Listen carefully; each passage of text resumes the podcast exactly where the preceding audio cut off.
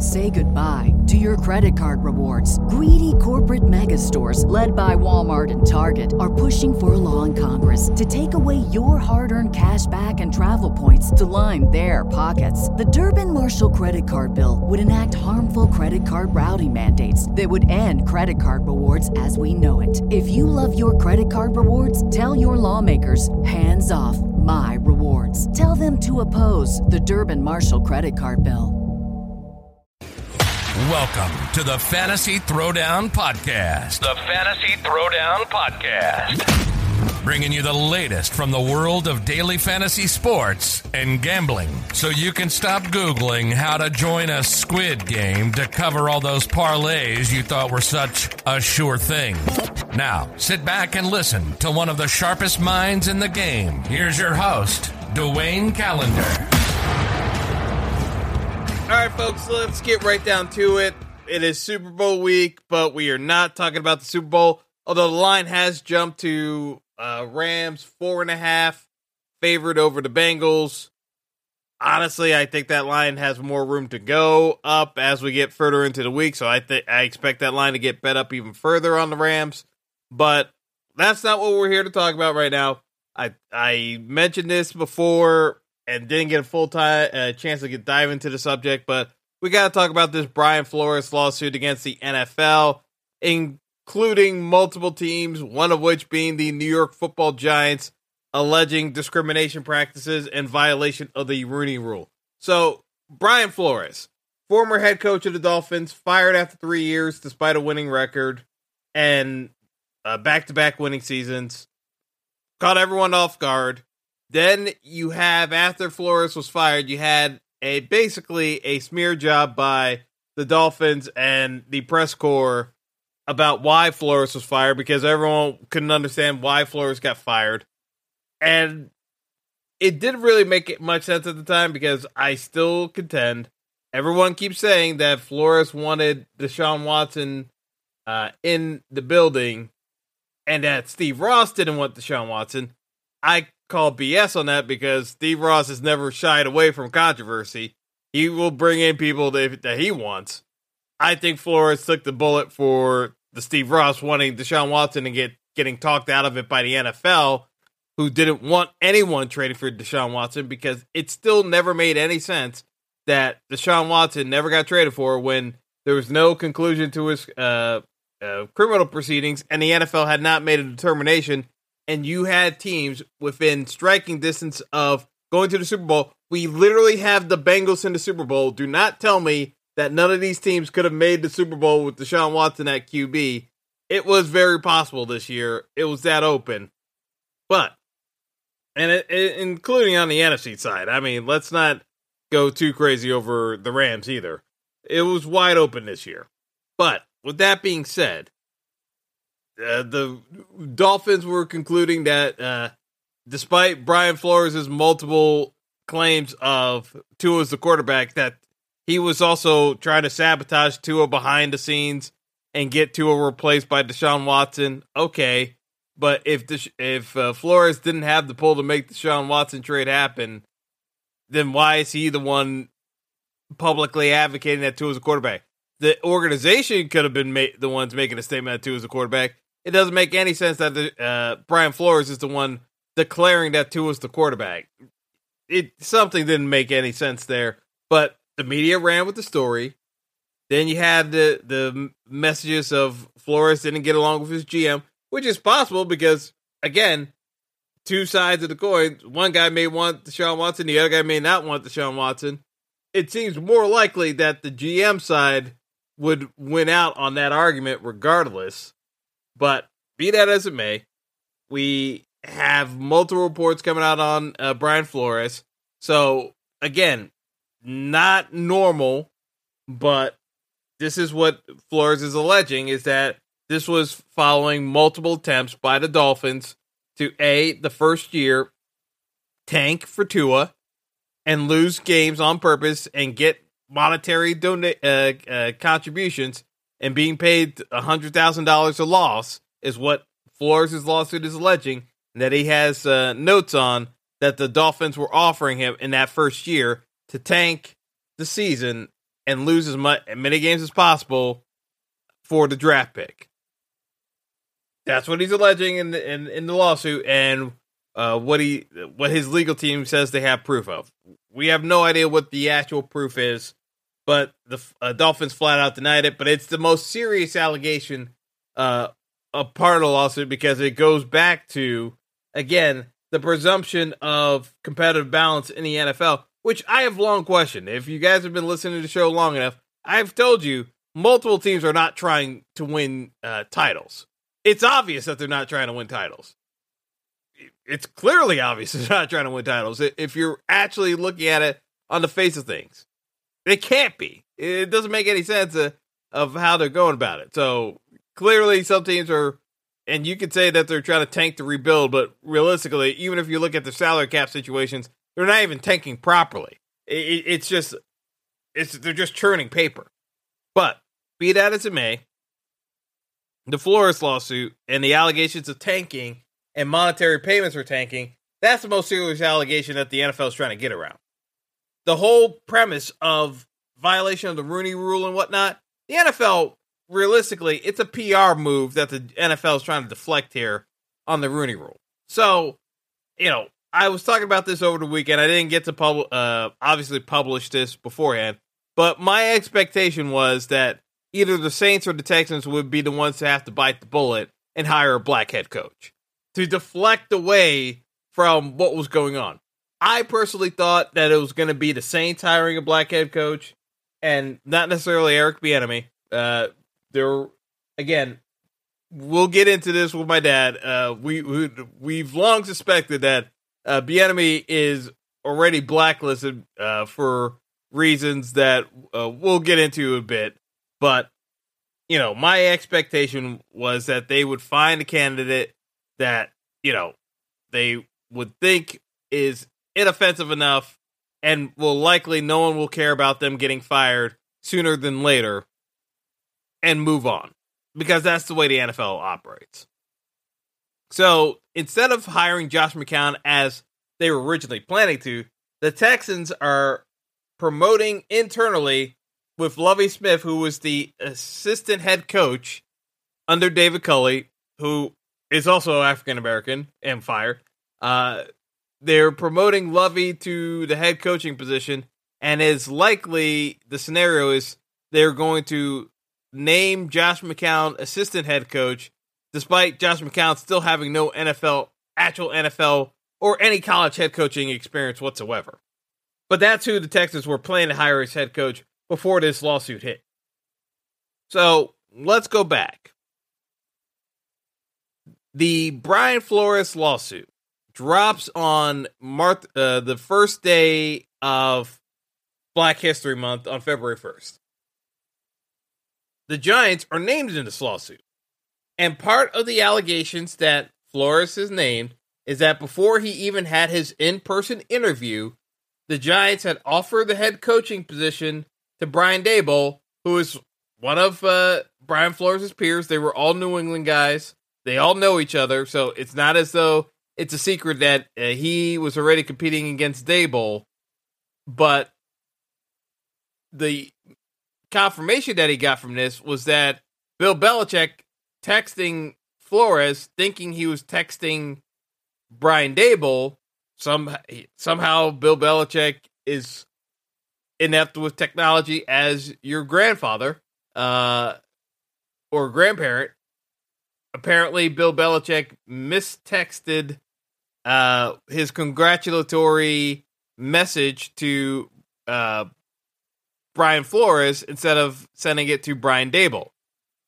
And this was days before Flores was going in for the interview on the 27th. So Belichick apparently knew ahead of time and was trying to congratulate Daboll on getting the position and was subsequently told by Flores that he had texted the wrong person. I mean, obviously, Bill Belichick would have both guys in his cell phone, so it's not a shocker that he would be able to communicate any messages to there. Now, why would Bill Belichick have information as to who was getting hired by the Giants? First off, Bill Belichick still has ties within the Giants organization. No matter what the Giants say in their statement about Bill Belichick doesn't determine who is going to get hired, let's call some BS on that because no one knew who the hell Joe Judge was besides Bill Belichick.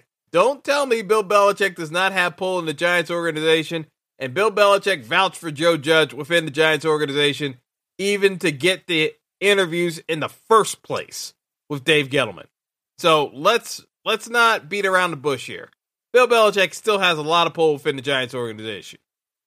Second, in terms of guys uh, that they would have consulted with about potential head coaches, the Giants talk with Bill Belichick. The Giants can say whatever they want now, now that there's a lawsuit. But if there's depositions involved, if it get even gets to that stage about the communications between Belichick and the Giants, I'm pretty sure you can put at least a grand on this. The Giants talked to Bill Belichick. If you can get the telephone transcripts of who talked to whom, there, there, there's good money on it that Bill Belichick and the Giants were actually communicating with one another. So it's not as though Bill Belichick is so far removed. The Giants can say whatever they want about Bill Belichick doesn't speak for the New York football Giants. Bill Belichick still has say within the Giants organization. That's a fact. It, it, there, there's no ifs, ands, or buts about it. He was a, a, lo- a long-time assistant coach, well respected within the organization, knows plenty of where the bodies are within uh, the Giants facilities. Let's not kid ourselves here. So, to that effect, Bill Belichick notifies Brian Flores, thinking he's talking to Brian Daboll about congratulations on getting the position. The Giants' contention is that before Flores's uh, uh, interview with the Giants on the 27th, that the only interaction they had with Daboll prior to his interview on the 24th, because essentially uh, Belichick, uh, the text messages that Belichick had came before Daboll even interviewed in person with the Giants. So the Giants are saying that there's no way they had interacted with Daboll beyond just a Zoom call before Daboll's interview on the 24th. Even though Schoen and Daboll were that close, they, they their their contention is that they had no interaction with anyone it, the job uh, it was not decided yet. So before uh before uh Daboll uh so before Flores came in on the 27th, Daboll came in on the 24th. I would assume they had the exact same itinerary because the Flores itinerary the Giants laid out was it was a all day interview from 8:45 start going well into 5 p.m. So full day interview. Go, going through all the candidates. So Daboll came in on the 24th. Uh, the Belichick text came in even before the 24th. So essentially, Flores knew over the weekend, regardless of the outcome of uh, the game uh, on Sunday between the Chiefs and Bills, that Daboll was going to be the coach. So he already got news for, uh, from uh, uh, from uh, his, his sources within the Giants. Giants are calling BS on that. I have my doubts on that. I'm pretty sure Belichick is still plugged in enough as it is. The problem is uh, the Giants are contending that there was everything was above board in this process. Here's my point: if Brian Flores and Daboll were going through this rigorous interview process for six plus hours, seven plus hours. You mean to tell me that in the course of the next day, you were able to figure out between the pluses and minuses of all the candidates and going through everything that was shared between all the interviews that Daboll was far and away the guy coming in with the interview, not going through the uh, amount of folks because there were other candidates that had a review as well. So they they they had already made their choice, made it done with 28, then sent over the contract for review over to the agent by that evening. That is the Giants' contention that they were able to review everything. Sight unseen, uh, gone gone through the entire process and hadn't already decided on the process, and be able to execute the contract and have it uh, approved over the weekend with Daboll by Saturday. It's a flimsy timeline at best. Because it most of the time when it comes to these contracts, these teams already have it predetermined who they're going to go with because it's just a lot of paperwork they got to go through and uh, uh, stipulations they have to actually sort through. It's not that clean cut.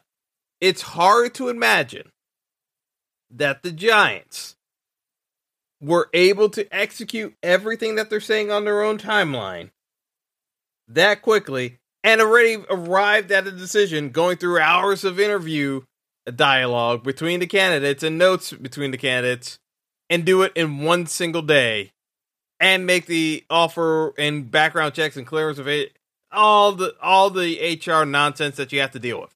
It's a really hard sell. The Giants are going to make it and it's it's the burden of proof for Flores and his legal team to prove it. So, we know what the Giants probably did. It's just hard to actually make the case to say that it was not above board. It's a I I believe it's a tough case. And as much as people in the media are going to talk about how brave Flores is, it's a very hard case he's trying to prove against the NFL.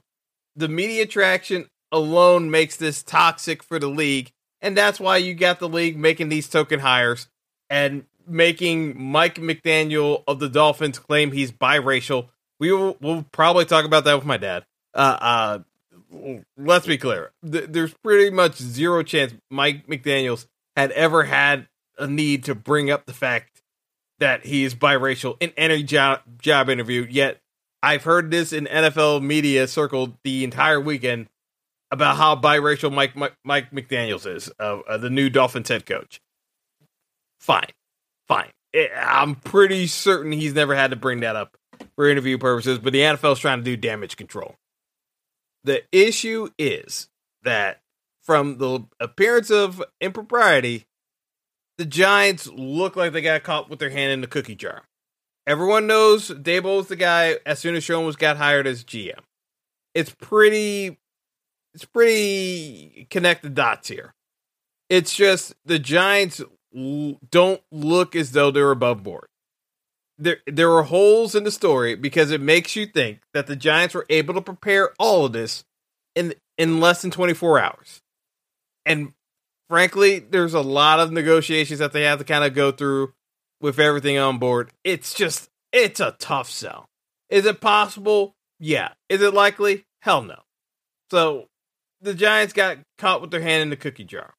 Is anything going to come out of this? Most likely not, because that's just the way the NFL operates. And the burden of proof is on Flores and his legal team to actually prove that the Giants did it with malicious intent to have Flores out there as a token interview before they could seriously announce uh, Brian Daboll as the next head coach of the New York Football Giants. That's really what it comes down to. And truth be told, this is more than likely going to end up with Brian Flores not going to be able to get any coaching job in the NFL ever again. I'm I'm pretty confident stating the fact that Brian Flores will never coach in the NFL again but I don't see this lawsuit necessarily going anywhere, even though it probably should. But we've seen this, we've been down this road before numerous times with the NFL. It's just that the optics of this look so bad. And the tanking allegations with the Dolphins. That's why I let off with the tanking allegations with the Dolphins. That's the one that they really have to be wary of. If Brian Daboll is going to burn this to the ground, if he actually has correspondence with the Dolphins, that implicate the Dolph- Dolphins trying to get him to tank games. I don't think he's going to win on the merits of a Rooney Rule case being violated by the Giants, even though it's it's as flimsy as it gets. The Giants' defense of this with their own timeline, but it's the tanking allegations that I think has the NFL most alarmed. They're going to sugarcoat uh, the divi- diversity hires as best they can. Uh, you know, if anything, this might actually save Mike Tomlin's job with the Steelers, even though Mike Tomlin should never be in danger with the Steelers. It's just because of his how, how often he wins. It's just that Mike Tomlin always seems to be on the hot seat, even though he's one of the top five coaches in the league. But because of everything that's gone on, I can't see the Steelers even trying to make a move at this point because there's too much attention now. So I think Tomlin's actually insulated, even though I thought he was in danger with going into a full rebuild mode with Ben Roethlisberger retiring and the Steelers not really having a backup plan. But you know, it's a bad look for the league. So uh, let's get my dad on the line uh, because I know he had some thoughts as well. So uh, we'll we'll continue the conversation and uh, be right back shortly. All right, Kelly. Uh, yeah, I got you on here just so we could talk about this coaching cycle and uh, Mike McDaniel, who the NFL went well out of their way to say is biracial. In his first press conference, says, I, I, I identify as a human being, but my dad is black, so I'll leave it at that." What, I, I like I I I just it, it, I always find it amazing because when you force the guy who never really identified himself as in a box, and then you put him on the spot to have to answer it, and then you get that response, it kind of tells you he really did not want to be put in that spot by the NFL, but the NFL did it anyway. But uh, I, will let you expound on your thoughts because you had some good takes on uh, this whole coaching cycle and uh, with respect to uh, the fact that uh, the way we evaluate coaches is part of the problem too. Yeah, well, the, problem is, that they always think that they know they have a problem. They never address it. I'm telling you. Because the, the, the, the, the, the coaching hirings of this year is just like the ones from five years ago. It's the same thing. And they always have the token black coach that they hire. And I don't like to really call a guy a token, uh, he's getting used. But they, they are getting used. You're glad for the opportunity, but, but you are getting used because the problem I have, you know, once once I heard um, Chris Rock making a joke about um, Oh, Kwame Brown. And he said, the NBA is fully integrated because Kwame Brown and them, they can screw up as much as they want and steal money. You know, the black players think, white players think. They, that's racial equality. And all it was a joke. It's, it's true. Because what the NFL and Major League Baseball does is a black guy gets hired. Nine out of ten times he never get the resources that he should get. But he's supposed to do well or, or to set him up to fail and they know, but we ain't giving him much, but if he doesn't do this much, that's it. We gave we gave him a chance, you know, we gave it's never the same. And how many times do you ever hear that a black coach gets hired? Well, re- rehired, you mean? So it's like, no, well, well, I mean, gets hired, doesn't do well, and gets a second chance like a year or two the next time. You can count on your hand and never run out the amount of times that happens. So don't tell me there's not a problem because the amount of white coaches I know, how many times Norv Norv Turner was a head coach? huh? oh, Norv. So give, give, give me a break here. Somebody, well, don't even talk about baseball. The amount of times I know guys, they've almost made the rounds in the whole damn league. You know, uh, you know, on on on teams. So it's, it's, it's, don't tell me there's not a problem. It's right there in front of your eyes. You know, you say, well, um, you know, okay, look. Ray Rhodes gets fired in Philadelphia, goes to Green Bay, one season, goes eight and eight. He gets fired. Have you ever seen Ray Rhodes as a head coach again? Huh? Permanently a coordinator after, after that. The next year went eight and eight and didn't get fired. He had like three more seasons. I mean, It's ridiculous. It's ridiculous. Mike Sherman was beloved. Said no one ever. I, am telling you, and me, I, I, I am not saying that when a coach, you know, as soon as he loses a few games, that, you know, look, if Cliff, if Cliff Kingsbury was a black coach, you think he survives in Arizona? If Cliff, King, if Cliff Kingsbury, if Cliff Kingsbury was a black coach, he would have been fired out of college, even at Texas Tech, so many more times than before he actually got the boot. Not to mention, not to mention, when Cliff Kingsbury, he's actually one of the best case examples of this. Cliff Kingsbury is interviewing to be an offensive coordinator, not head coach, offensive coordinator at Green Bay. The Cardinals, desperate to the, Steve Keim, the GM, desperate to save his ass because he was eh, he thought he might have been on the uh, firing line too. Sells his ownership, the Bidwells, sells them on the fact that well, we were really bad, even with Josh Rosen, but there's this guy, Cliff Kingsbury. If we get him instead and draft Kyler Murray, we can make it work. And so, with that, just that premise alone, to save his own ass, he fires Steve Wilks, another black coach, after one year with the worst roster in the league, on the premise of hiring Cliff Kingsbury. He of fired from Texas Tech, even though he had Patrick Mahomes and and Baker Mayfield could never uh, uh, uh, win at Texas Tech, let alone get into the college football playoff. Could couldn't even win the Big Twelve with Patrick Mahomes of all people. Somehow takes a guy interviewing from an offensive coordinator position with the Packers and hires him as head coach above everybody else and fires a black coach to do to do it. Yeah. Nobody bats nobody bats an eyelash because they're like, oh well, you know, Cliff Kingsbury, if he can get his hands on Kyler Murray in that offense, who knows what can happen? Well, here's what happened, folks. Kyler Murray is trying to get himself traded out of Arizona because he's sick and tired of getting his ass handed to him because Cliff Kingsbury's offense, you can figure it out by midseason, and they don't do anything. This is the exact same thing that uh, would happen at Texas Tech.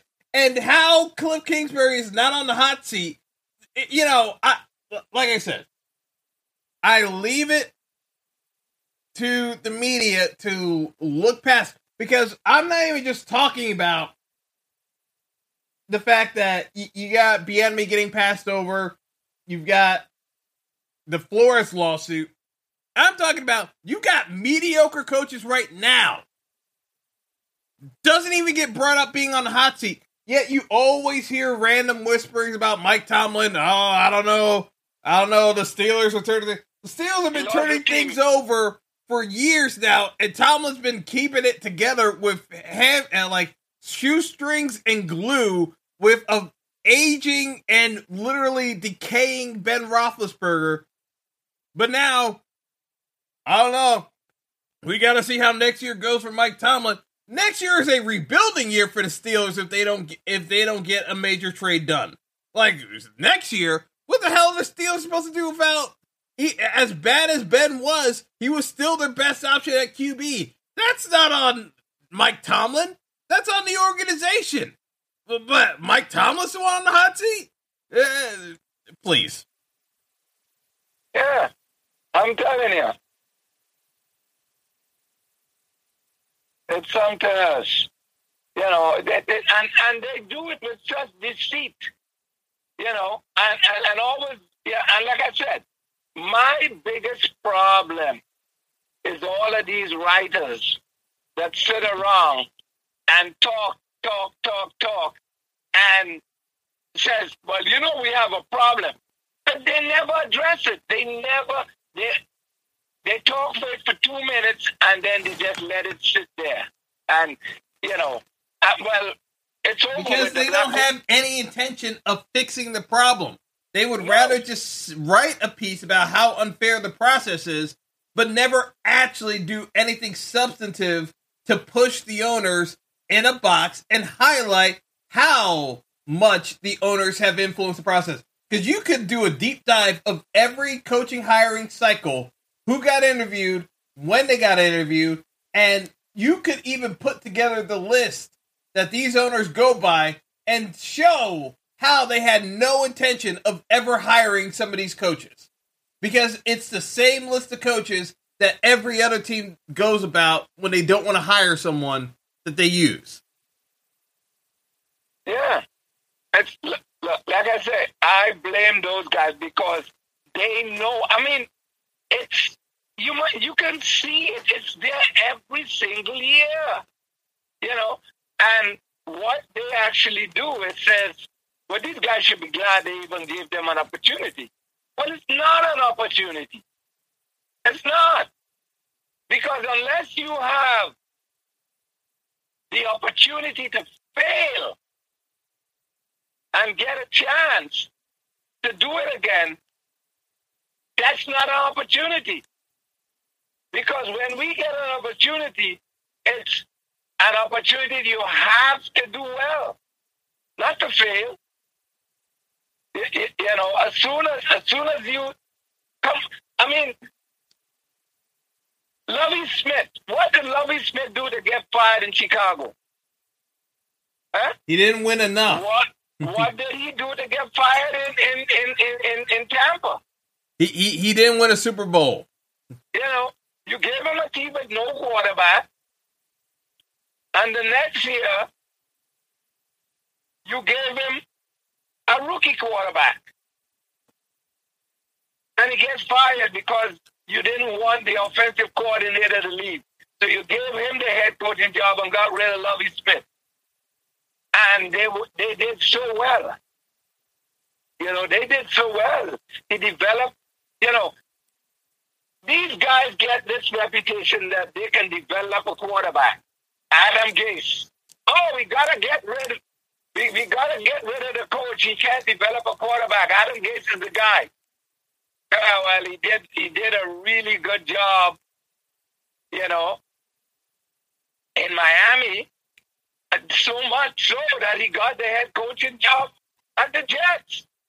What I love best, what I love best, what I love best about what I love best about getting rid of Todd Bowles is the Jets are still struggling to get anywhere even remotely close to as successful as they were under Todd Bowles, which wasn't that much success, but even Jets fans have to acknowledge the fact that they're just trying to get back to 500. They they they they're even close to 500. Not not not only that, not only that.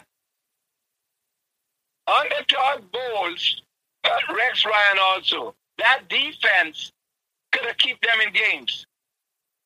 And Adam Gase did away with all of that. Well, that's well, that's my thing. People get complacent because people get complacent because they always assume grass is always greener.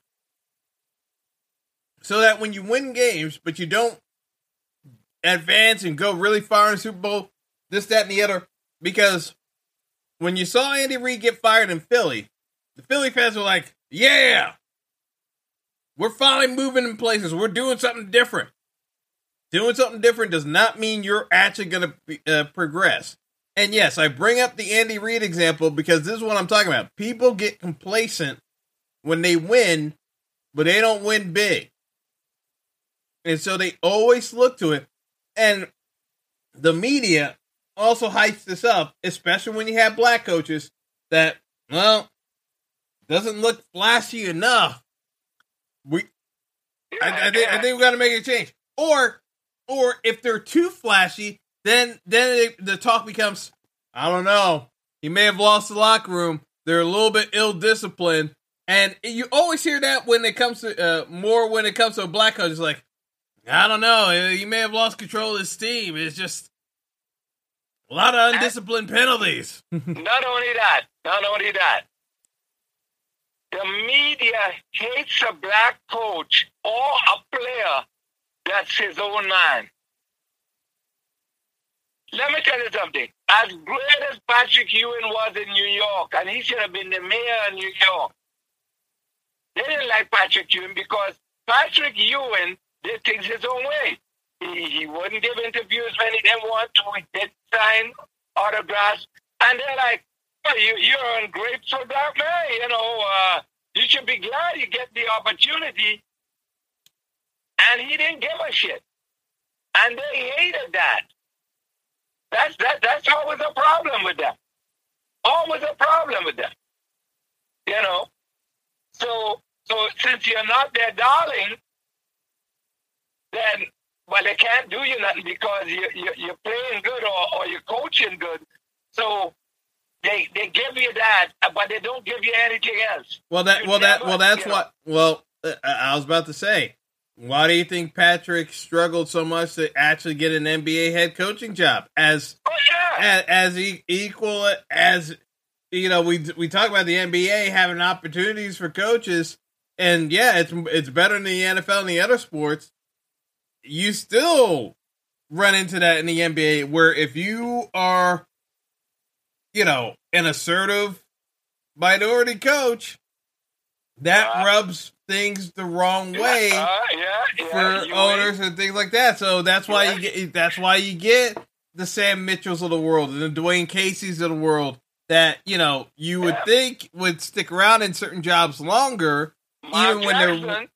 Mark Jackson. I well, you, you you I was getting to that too. It's like Mark Jackson is the most prolific case of it because everyone keeps saying it keeps throwing his name in the head coaching ranks, and you know Mark Jackson's making good money on TV, but he always says he wants to come back to coach, but he's not coming back to coach in a crappy situation. He's just he's not going to do it. He's not going to kiss ass to do it, and they hate that. You're supposed to kiss my ass. You know, eh, eh, what do you mean? What do you mean you don't want to do that? Yeah, you know. He's not going. He, he's not going to go to a bad situation to coach. No. He he want he wants to be on a title contending team. If he's coming back to uh, to coach again, that, that, that and they don't like that, but that's the way he sets his standards. And you know, uh, uh, uh he and Van Gundy are very close, but like uh, you know, he, you when you talk about equality, it's like you you should be able to want to pick and choose the spots you go to when you've established yourself. And that's the thing you cannot do in the NFL. You don't get to pick and choose the spot you get to go out to. Uh, because, you know, Tomlin Tomlin wants to stay with the Steelers. He ha- he actually does want to stay with the Steelers. But I guarantee you uh, if the Steelers wanted to move on, they'll find a reason to move on and that'll be that. Whereas if it was uh, a coach like Sean Payton, Sean Payton had so uh, has so many offers right now to pick and choose what he wants to do, he could step down and without uh, he, he feeling like, oh, what's he gonna get? I don't know. Uh, who, who's gonna pay up for Sean Payton to be uh the uh, the next John Madden? This, that, and the other. Mike Tomlin is eminent, just as if not more so qualified than Sean Payton to do that. Not a single and and the thing and the thing of it is, is that I haven't heard a single person even bring up media opportunities for Mike Tomlin. How many memorable sound bites have you gotten from Mike Tomlin over the years?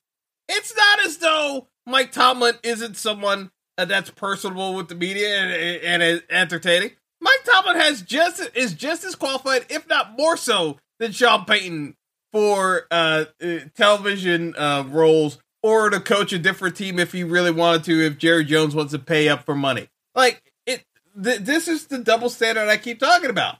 So it's like, as much as I keep hearing about, it, I was like, oh man, where's Sean Payton going to end up? You don't hear that with Mike Tomlin. And it's like the most the most you heard about Mike Tomlin was, oh, is Mike Tomlin available for uh, is available for the USC job? And I'm like, uh, okay, yeah, he could get paid a lot of money by USC, but he he should be able to get a lot more than just a USC job. I'm like, are, you, are, are we serious here? All you hear about Tomlin, besides, like I said, that USC thing, is that he he may have lost the locker room. He may he may be on the hot seat. Now you you never hear from a player whether they leave the Steelers or not that Mike Tomlin's the bad coach. He has a better record than most coaches in the league. He has a Super Bowl under his belt. Should have had two. Okay, should have had two. Well, I mean that that, that, I mean, eh, eh, eh, if you want to talk about about revisionist history with Super Bowls, Aaron Rodgers has a Super Bowl, but realistically, oh, if you look at if you look go look back at that Packers Steelers Super Bowl and watch how many times Ben Roethlisberger gives away that game to Rodgers. I'm telling you, you you you actually have to start thinking a little bit differently about Aaron Rodgers' actual career. If you because people always talk about he won a Super Bowl. Go back and look at the Super Bowl Rodgers won. It was very much in the same way where you're looking at it and saying, "Damn, Ben uh, Ben Roethlisberger uh, did as much to gift that Super Bowl uh, to the Packers as anything the Packers actually did in that game." the the pack. I mean, the Packers played okay, but it's like that was a bad Ben Roethlisberger performance. Like Ben Roethlisberger has had two of the worst Super Bowl quarterbacking performances of the last twenty years, and yeah. and it's not and it's not to slander Ben Roethlisberger on uh, uh, in his retirement. Uh, what I'm saying is, you know, for the grief that people always say about uh, certain quarterbacks uh, and they, they always talk about Eli stats, Eli stats. Go look at go look at the Super Bowl performances of the last twenty years. It's only a handful of guys who actually were uh, balled out in the Super Bowl. Uh, you, you, you you've got you got Brady, uh, uh, you got Brady, you got Eli, you got Russ. Uh, Russ played well in both uh, both the Super Bowls he he was in. But if you look, go look at some of the Super Bowl performances. And it's like Brees uh, played well in, in, his game against uh, Peyton, uh, even though a lot of it was just dump off passes. His numbers actually, yeah, but, but his numbers were actually Brees, decent. Brees Super Bowl basically was was uh, the two the two punt returns. Yeah, but well, well, that's what that's what I'm saying. that's what I'm saying, though. But but it's like he didn't do anything to cost his team games. When you go look at some of the past Super Bowl performances, you directly see quarterbacks costing team their team the game.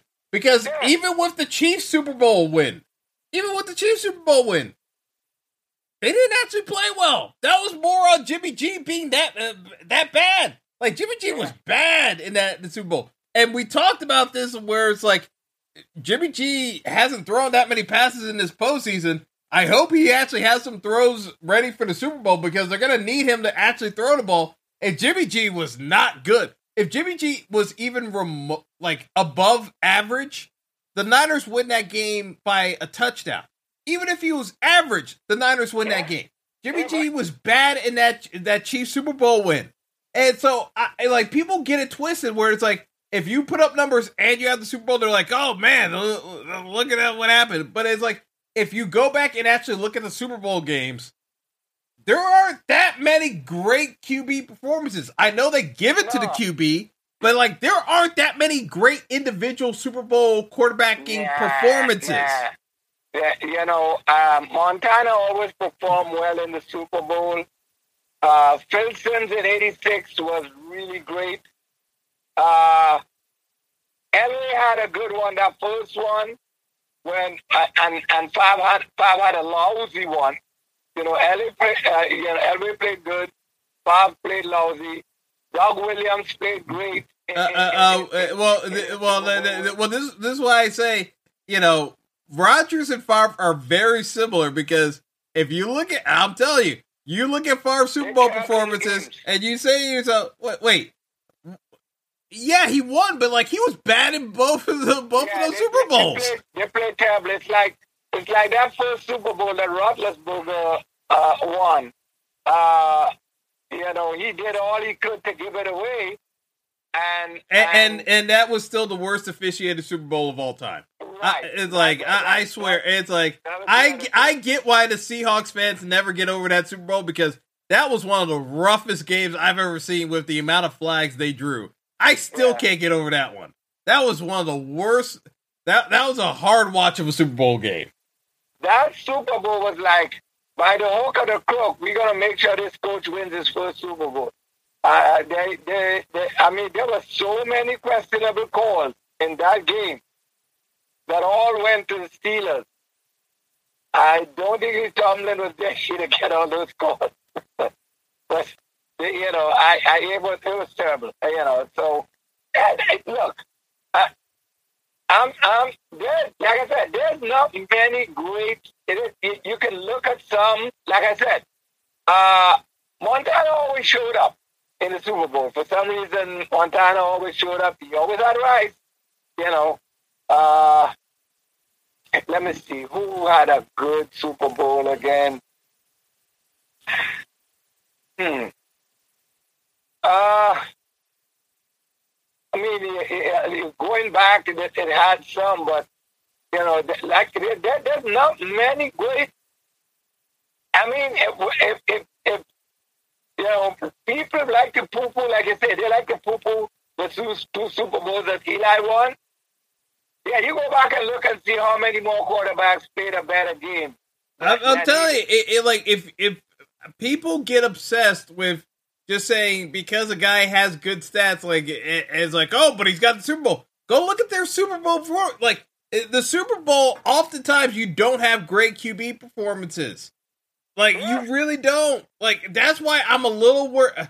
Uh, and I didn't get your thoughts on this Super Bowl. I'm a little worried about this Super Bowl because I keep looking at this game, and I know Burrow has had a great run with the Bengals, and everyone loves Ja'Marr Chase. I keep worrying about this Super Bowl because for for a team that I know needs to throw the ball well to win the game, this is a terrible matchup for the Bengals. To me, it's a terrible matchup. You got Aaron Donald and Von Miller against one of the worst offensive lines in the league. Because in every category, they are bottom five or bottom three in basically every category. Pressures and hurries. Like it I think Burrow's gonna have a lot of pressure at his feet, and the thing is, you're gonna be forced to kind of for uh, you're gonna be forced to throw when the Rams aren't really blitzing you. They're just getting pressure with four guys, and I, I'm just looking at that as like if Burrow has to just throw the ball up for grabs, I don't. Uh, you know, maybe he can have a great game regardless, and I and and and he'll just make it work. But I just look at this and I'm and I say, you know, that Tennessee game, they had so much pressure on him. The fact of the matter was, t- Tennessee and Tannehill just a were bad uh, and couldn't move couldn't move the ball. But it's like the defense held down Cincy. They couldn't really do anything.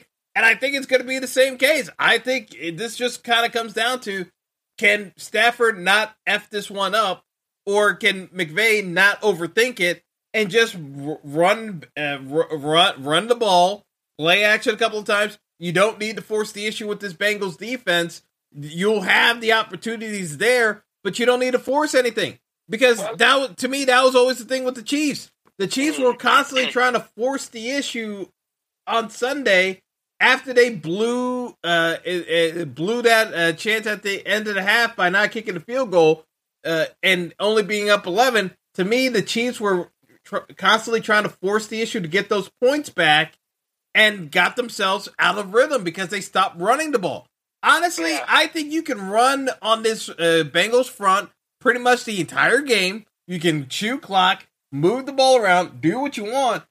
To me, this is a very straightforward game for the uh, for the Rams. Like I don't like Cincy in this game at all, and I wanted to get your thoughts because, to be honest, I, I think this is a pretty ho hum game unless the Rams f it up. I, I just don't well, see. I, I don't see that much of an opportunity for the Bengals. I'm just being honest. Well, here's the two things. It's, it's, it's, I, I like the Rams. I like the Rams in the game. But the two things that worry me one, I don't know how Stafford is going to do under pressure. And I've seen, I've seen McVay in a Super Bowl already. Choke. And he screwed it up. Choke. Oh, okay. Choked it hard. right. Going over to the other side, the thing that worries me is I think, look, when you in college and you have to play a national championship game. Oh, that's way. Oh, that's way more play, pressure. When when you play against Alabama, not to mention the regular season games, Yeah, it's uh, like a it's like a Super Bowl. So yeah, yeah, yeah, I- no, yeah. I like, I, well, yeah. going to be good.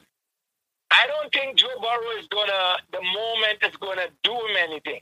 no, So that's even though I like the Rams, the one thing that worries me is the two of the most important guys for the for the Rams.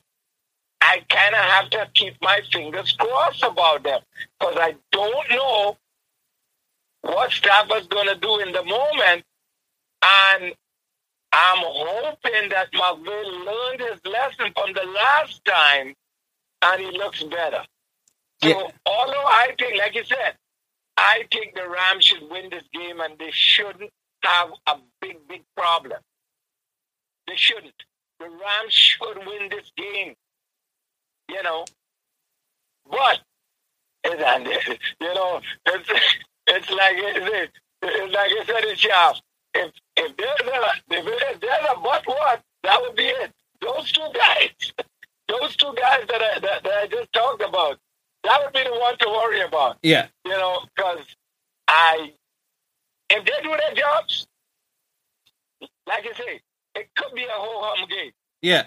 Because here's the thing: the Rams had their choke job game already against the Bucks.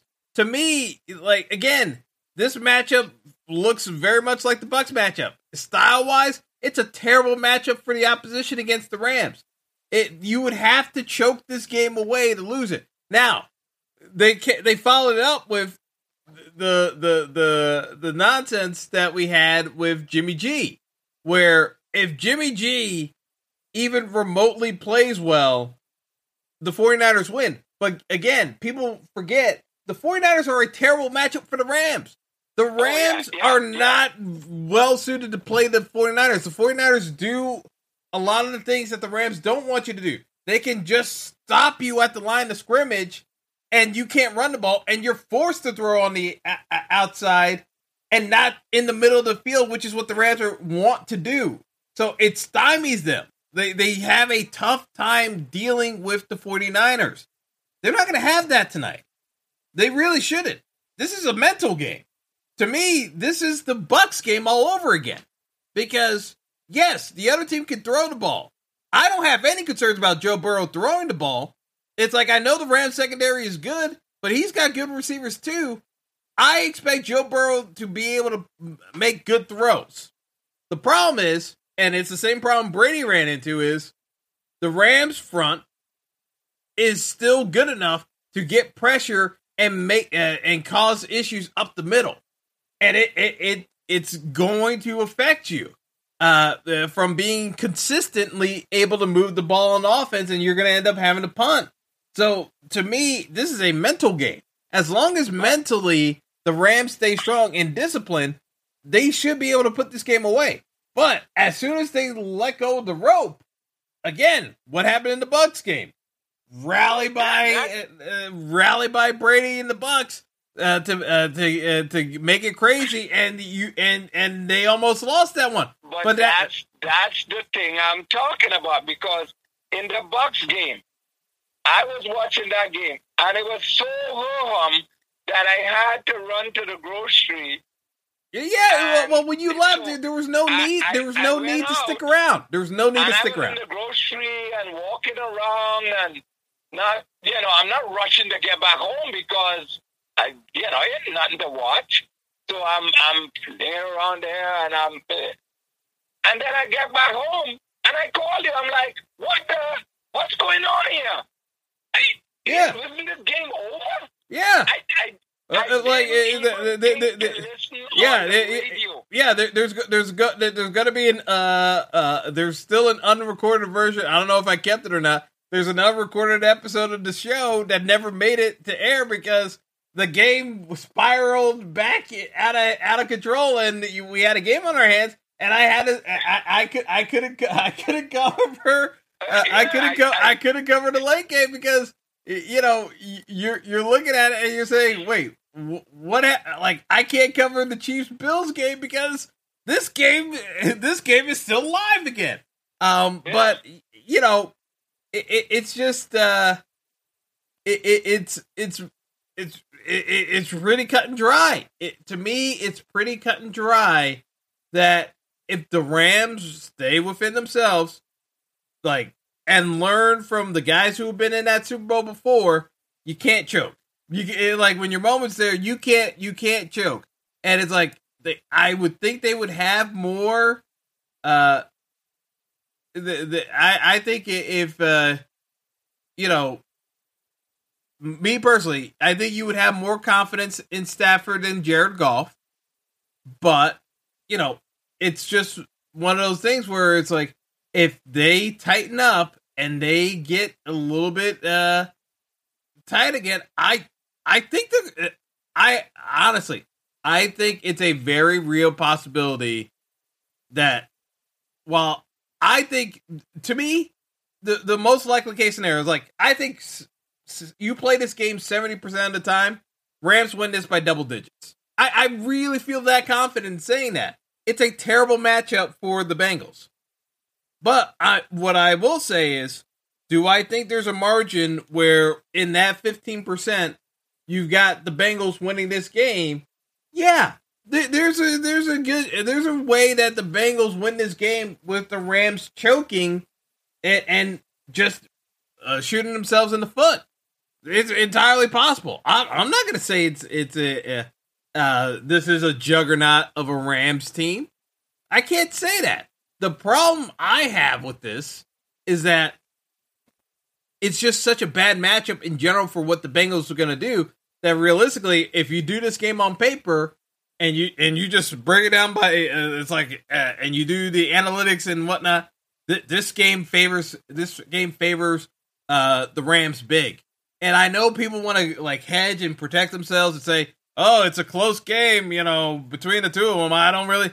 It's like it, it really shouldn't be that close. If we're if we're being if we do the objective analysis and you grade that offensive line for the Bengals against the defensive line for the Rams and that secondary, there really shouldn't be a way for the Bengals to put up uh, tw- uh 20 uh 24 20 uh like the 24 to 27 points they're probably going to need. They're probably going to be closer to uh, 17 to 20. That's like that's the reality of the situation. But the Rams should be able to put up uh, uh comfortably put up 24 uh, uh 24 to 28 points on this Bengals defense if they just run their base offense. Like the, and more often than not they're probably going to uh, hit 30 uh, if, if they get if they get you know relatively close to a Cooper Kupp game and he has a decent game, they're probably going to break 30. Like that's that's the that's the issue. I, I just I just think people are being a little bit disingenuous trying to hype up this game, saying, "Oh, eh, you know, expect a close game." It's like, no, more often than not, this should not be a close game. That, that, that's the reality situation. This is not a great matchup per se in terms of competitive balance. It, it's not. It's not. It's just not.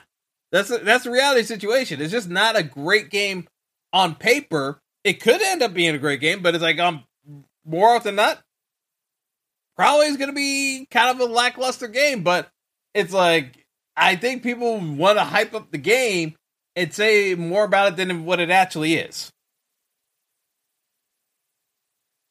Yeah. Well, you know, like like I said, the the the one thing I'm worried about is that is, is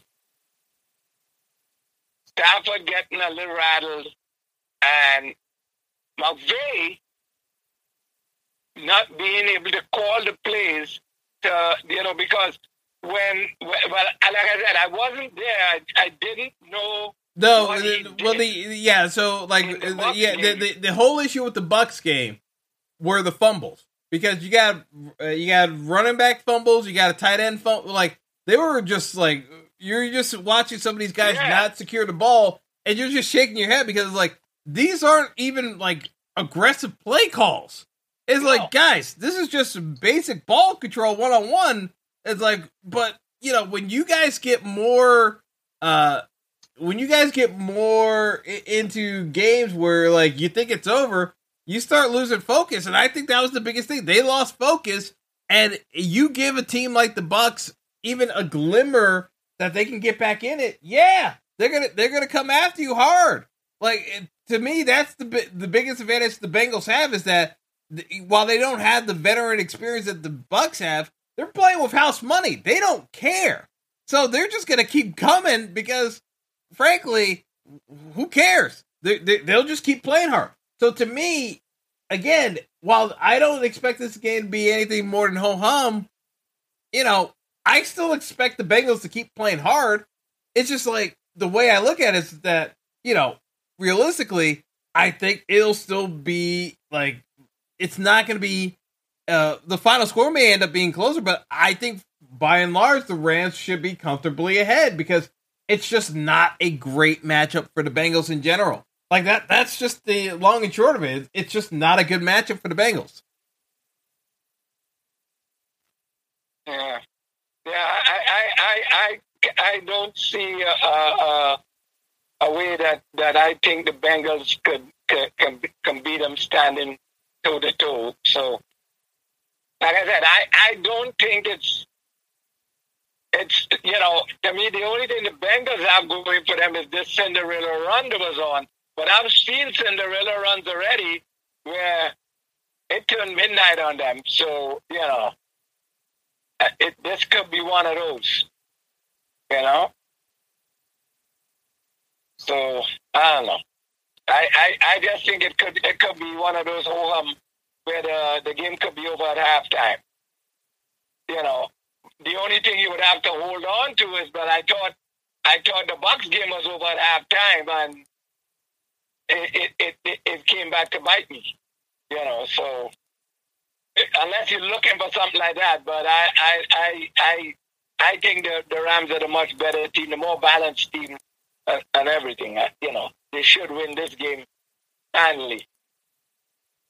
You know, I, I, I, like I said, I like Burrow. I don't think the moment's gonna be too big for him, but uh, I don't think he can, he can uh, go do it against this Rams team because if if if that if that offensive line plays bad as it played in, in that Tennessee game, because I think this defense I don't see how they're not going to play that. When, when, eh, when, eh. when Aaron Donald is, and you, you see how Aaron Donald, you know, when he had that thing at the sideline in that San Francisco game, the, the, you saw that defense rose up, you know. That That's the thing. It's like, I can't see Aaron Donald and that defense having a bad game. I, I don't see it. Like, you don't have that performance against the 49ers to rally when, honestly, they could have packed it in. It's like you know we gave it a shot. This offense is no, they rallied hard uh, and and to get back into that game. That was oh, the yeah. defense leading it. So I can't see how you have that performance in the uh, third quarter and fourth quarter of the San Fran game, and then lay it dud in the Super Bowl. If the Ram, if the Rams defense and the defensive front play well, that offensive line for the Bengals is going to struggle hard.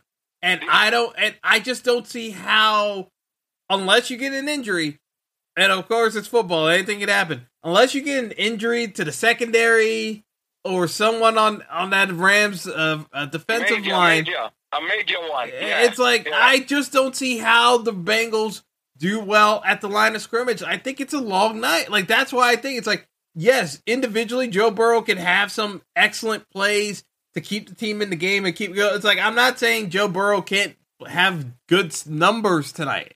Uh, uh, uh, uh I, I just don't. It's like I, I don't say I, I just don't. Say, I'm not saying that it's like impossible for Joe Burrow to have good numbers. I'm just saying that it, it's overall for the team in terms of productivity and efficiency. I think it's a long night in the office. I I, ju- I just don't see. I don't see how that uh, that plays well to their strength. Yeah. No, no, no. I, I, I, I, I agree with you. You know, I think it's going to be a very long night. Yeah. yeah. All right. Yeah. We'll, we'll talk a little later on. Yeah, yeah, we'll we'll definitely we'll we'll definitely yeah. get into it later, Callie. But yeah, uh, yeah. yeah, we'll we'll we'll we'll we'll we'll, we'll reconnect. Oh, okay, sir. You All right. take care. You too. All take right. it easy. Right. Yeah, folks. So you have uh, my dad's thoughts on the game. Uh, you know, he's kind of in the same camp I am. in terms of the matchup. And, you know, I know some of you don't want to hear the conversation on the coaching cycle and the Flores, and I, I get it. I get it. But, you know, it still is one of those things where it's just like you hear the you hear the BS enough times that you're just tired of hearing about the BS. Like we know you guys don't want to hire certain minorities in certain positions. We get it. You just can't get away with it. But we we get that you don't care unless you're forced to. And it, even though it might make your team actually better, it, it just you know hiring the Josh McCowns of the world. I I just uh you know I I, I it. I I've never actually understood how the hell Josh McCown, despite not having any coaching background, is this hot of a candidate. Except he's not even a hot candidate. No one else in the league want wanted to interview him, so the Texans couldn't couldn't justify the hire uh, in, in that regard. But that's the nonsense.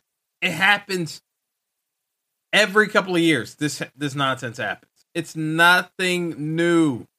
So again, it's it's it's aggravating enough to deal with. But uh, I'm gonna get out of here because we got to do another episode. So I run through my prop bets as well as the DFS Showdown episode. So stay tuned. We got more content on tap. So uh, have a good one, folks. Thanks for listening to the Fantasy Throwdown Podcast. Be sure to like and subscribe to the show on Apple Podcasts, Google Podcasts, and all other major outlets.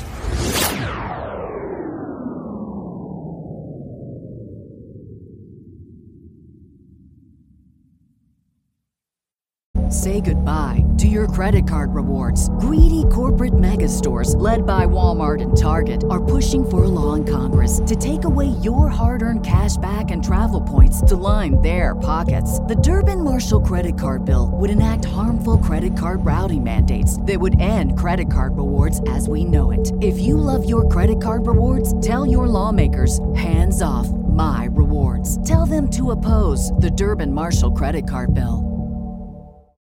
When you need mealtime inspiration, it's worth shopping Kroger, where you'll find over 30,000 mouth-watering choices that excite your inner foodie. And no matter what tasty choice you make, you'll enjoy our everyday low prices, plus extra ways to save, like digital coupons worth over $600 each week. You can also save up to $1 off per gallon at the pump with fuel points. More savings and more inspiring flavors make shopping Kroger worth it every time. Kroger, fresh for everyone. Fuel restrictions apply.